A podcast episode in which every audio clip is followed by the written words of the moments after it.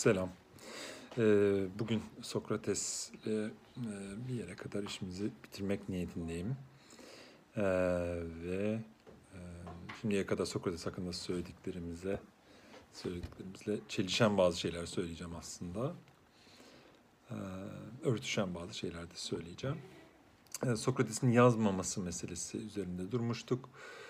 Ee, bunun tesadüfi bir şey olmadığını, Platon'a da göreceğimiz gibi yansımaları e, olacağını öngörmüştük. Yani hakikatin ya da bilginin e, hap gibi e, olmadığını, eğer böyle bir hap varsa bile ki pek de varmış gibi durmuyor, bunun tabii ki Sokrates'te bulunmadığını, ancak tanrılarda bulunabileceğini düşündüğünü e, söylemiştik. Bununla birlikte e, sorgulamaya... E, sorgulamanın kapılarını kapatan değil, kapılarını açan bir durum olduğunu, insan sorgulamasının e, kapısını açan bir durum olduğunu, dolayısıyla yani tanrıların her şeyi bilip e, bizim zaten hiçbir şeyi bilemeyeceğimiz gibi e, biraz daha belki Sofokles'te, tragedi yazarlarında görebileceğimiz ya da başka daha tutucu gibi gözüken, daha karamsar epistemolojilerde görebileceğimiz bir bakış açısı burada yok. Sokrates bu anlamda hem karamsar gibidir hem iyimser gibidir. İnsan bilgisi ve insanın gerçeğe erişimi konusunda. Platon da esasında böyledir. E, Aristoteles de bir yere kadar böyledir. Birbirinden çok uzak değildirler bu konuda. Ama e, bununla bağlantılı olarak e, bunu örtüşen, önce bununla çelişen bir şeyler söyleyeceğim. E, çok basit. Sokrates'le bağdaştırılan ve özellikle de Platon'un diyaloglarında Sokrates'in ağzından seslendirilen e, bazı öğretiler de yok değil. Yani Sokrates'in bir takım tırnak içinde öğretilere sahip olduğunu söylemek mümkündür. Bunlar Sokrates'in öğretileri değilse bile Sokratik öğretiler diye düşünülebilir. Bunlardan kısaca bunların e, üzerinde durmak isterim. Gene bir ders gibi değil de ders arasında e, teneffüste söz eder gibi söz etmek isterim. Çünkü daha önceki temayla, temalarımızla bu iş bağlanacak. Ee, birincisi her şeyin sorgulanması meselesi var. Ee, sorgulama imperatifi adeta var. Bunun bir örneği e, Eutifron ikileminde karşımıza çıkacak. Eutifron e, ikilemi e, tanrıların bir şeyi emrettiği için mi bir davranışın iyi olduğu yoksa o davranış iyi olduğu için mi tanrılar tarafından emredildiği e, yönünde bir e, bir e, bir ikilem, bir e, soru e, ortaya atar. Ee, bu sorunun tartışılması muazzam e, uzun bir meseledir. Çok çok ilginç, çok çok e, heyecan verici bir meseledir. Çok e, tavsiye ederim bunun peşine düşmenizi. Bir açıdan bakılınca ikilemin her iki tarafı da tatsız gibi gözüküyor ama başka bir açıdan bakınca her iki tarafı da ayrı derecede ilginç, ayrı şekillerde ilginç. Bu sorunun biçimine bakınca bu sorunun e, bir cevaplanma, bir e, cevap e, sürecinden ziyade bir sorgulama sürecine yönelik olduğunu da görebilirsiniz. Bu anlamda Sokrates'in yaptığı neredeyse her şey meta düzeyde gerçekleşir. Buradaki soru da meta düzeyle bağlantılıdır yani bu anlamda. E, ikinci e, Sokr birinci Sokratik öğreti, Sokrates'in öğretisi değilse bile Sokratik öğreti e, her şeyi sorgulayın gibi bir şey olabilir. Yani sorgulama e, imperatifi. İkincisi e, ruhunuza e, özen gösterin. Ruhunuza ihtimam gösterin. Ruhunuza iyi bakın. Hoşça bakın zatınıza. E, mebde alemsiniz siz diyelim. E, galiba Şeyh Galip'ten bu. Hoşça bak zatına mebde alemsin sen diye hatırlıyorum e, ruhunuza, e, bedeninize ve dışsal şeylere gösterdiğiniz özenden daha fazlasını ruhunuza gösterin. Bu e, öğretinin diyelim bir koroleri yani bir tür yan sonucu e, Gorgias diyaloğunda Sokrates'in savunduğu ve başka diyaloglarda da sıklıkla savunduğu bir fikirdir. Bir öğreti denebilir. Buna öğreti denmeli bence buna. O da şu haksızlık etmek haksızlığa uğramaktan kötüdür. Bu Sokrates'le karşımıza çok çıkan bir fikirdir. Tekrar ediyorum yani adaletsizlik etmek, adaletsizliğe uğramaktan kötüdür. Eğer bu ikisi arasında bir seçim gerekiyorsa ki gerekmeyebilir. Bu ikisi E, belki de e, şey değildir, e, bir ikilem oluşturmazlar. Ama bu ikisinden bir tanesini seçmek gerekiyorsa haksızlığa uğramak, haksızlık etmekten daha iyidir. Bu tabii ruhla bağlantılı bir şey. Yani ruh bakımının bir kısmı da e, davranışlardaki adalet meselesi. E, bu Platon devletinde de çıkacak karşımıza ve e, çok çok farklı formlarda karşımıza çıkacaklar.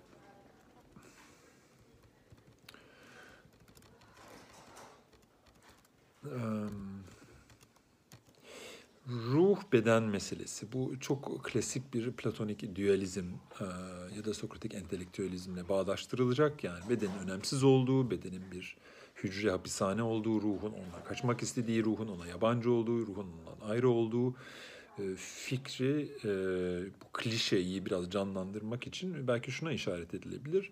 Ruhla beden arasındaki ilişkide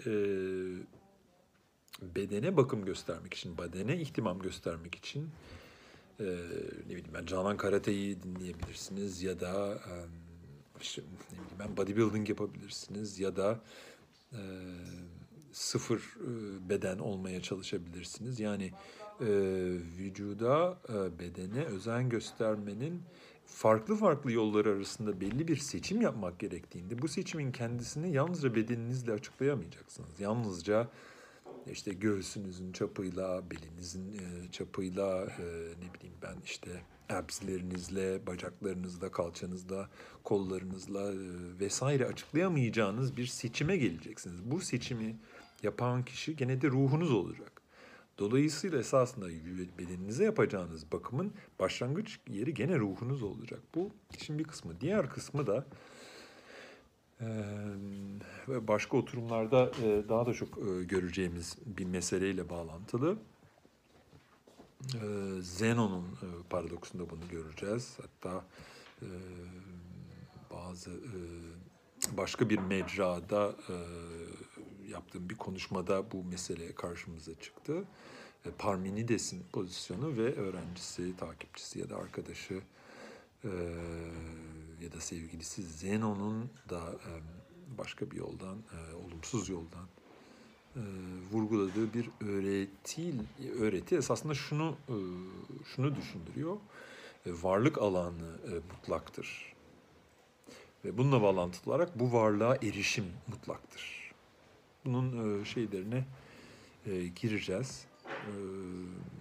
Bunun detaylarına gireceğiz ama bunu söylememin e, sebebi esasında şu e, ruha yapılacak e, bakımın, ruha gösterilecek ihtimamın aslında bedene gösterilenden daha öncelikli olması gerektiğine ilişkin Sokratik e, öğreti e, bağlamında e,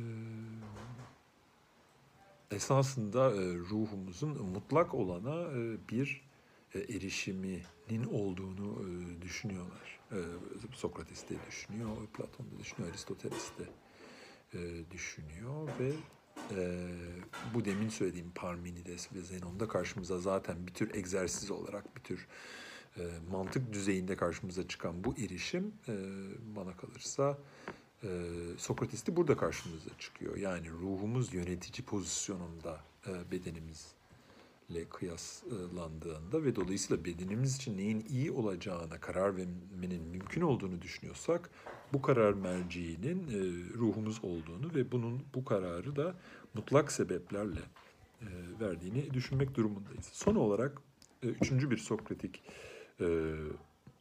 öğreti yine sıklıkla karşımıza çıkar karşımıza çıkıyor. Bu da en ilginci ve daha önce konuştuklarımızla gene bağlantılı. O da kimsenin bile isteye e, kötülük yapmadığı fikri. Bu e, yani e, insanlar bilerek isteyerek kötülük yapmazlarsa kötülük ki bundan biraz daha söz edelim edeceğiz zaten ister istemez. Kötülük bilgisizliğe dayanıyor. Erdem de bilgiye dayanıyor gibi gözüküyor şu haliyle bakılınca. Başka bir deyişle koronavirüsü e, karantinasında e, dışarıda dolaşan insanlar aslında bunun yanlış bir şey olduğunu e, bilmiyorlar mı diye sorulabilir Sokrates'e. E, Sokrates'in buna vereceği cevap e, şudur. Hayır bilmiyorlar. E peki nasıl olur? Yani e, duymamış durumdalar mı? Sosyal medyada şurada burada sokağa çıkmamaları gerektiğini bilmiyor mu bu insanlar? Duymamış durumdalar mı? Duymuş durumdalar ama bunu bilmiyor durumdalar. Neden bilmiyor durumdalar? Sonuçlarını bilmiyor olabilirler. Ya da bu davranış biçiminin gerektirdiği disiplinin e, önemini adeta bilmiyorlar. Başka bir deyişle yapılması gereken her şeyin ancak taktik sebeplerle yani arızi, e, keyfi, başka türlü olabilecek sebeplerle koşullandırıldığını düşündükleri için her şey pazarlığa açık. Her şey her şeyin pazarlığa açık olduğunu düşündükleri için de pazarlığa açık olmayan bir e, davranış ve biçimini e, tanımıyor durumdalar, bilmiyor durumdalar. Bu anlamda da yaptıkları kötülüğü bilmeden yapıyorlar diye düşünüyor e, Sokrates.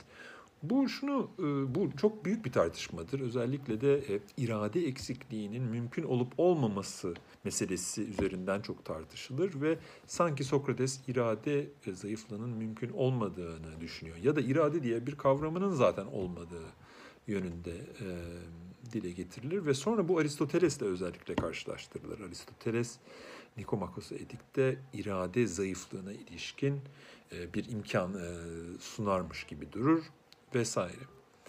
Bana görünen o ki ben şöyle düşünüyorum yani buradaki Sokratik entelektüelizm yani e, entelektüel düzeyde bildiğimiz bir şeyin pratiğe dökülmemesi imkansızdır. Pratikte gördüğümüz her şey zaten e, entelektüel ya da zihinsel olarak e, kavradığımız şeylerin bir yansımasıdır.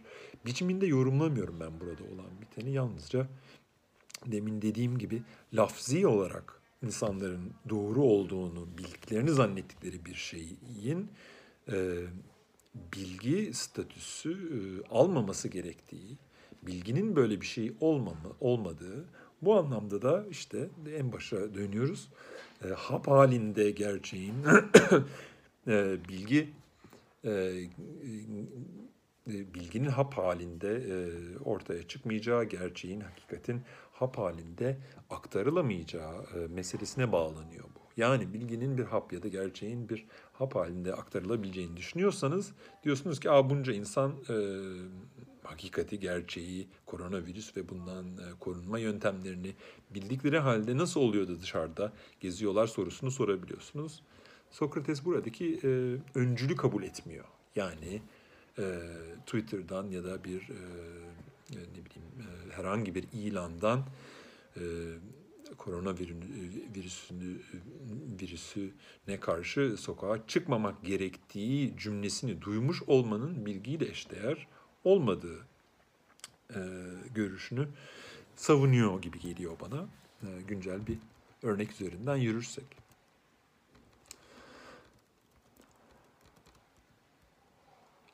Evet, e, sanırım e, Sokrates'ten birazcık uzaklaşmak için e, iyi bir zaman olabilir. E, başka bir mecrada bir e, Zenon'dan kısaca söz ettiğim bir e, bir kaydım var. Bir de e, ODTÜ'de e, geçen e, Kasım'da yapmış olduğum Platon'un mağara hikayesine ilişkin bir konuşmam var. Onu da yüklemek istiyorum, yükleyeceğim sanırım bu kanala.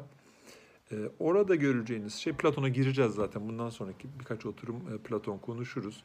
Başka e, konulara da esasında zıplayacağım. Bu kadar çizgisel ilerlememi de beklemeyin.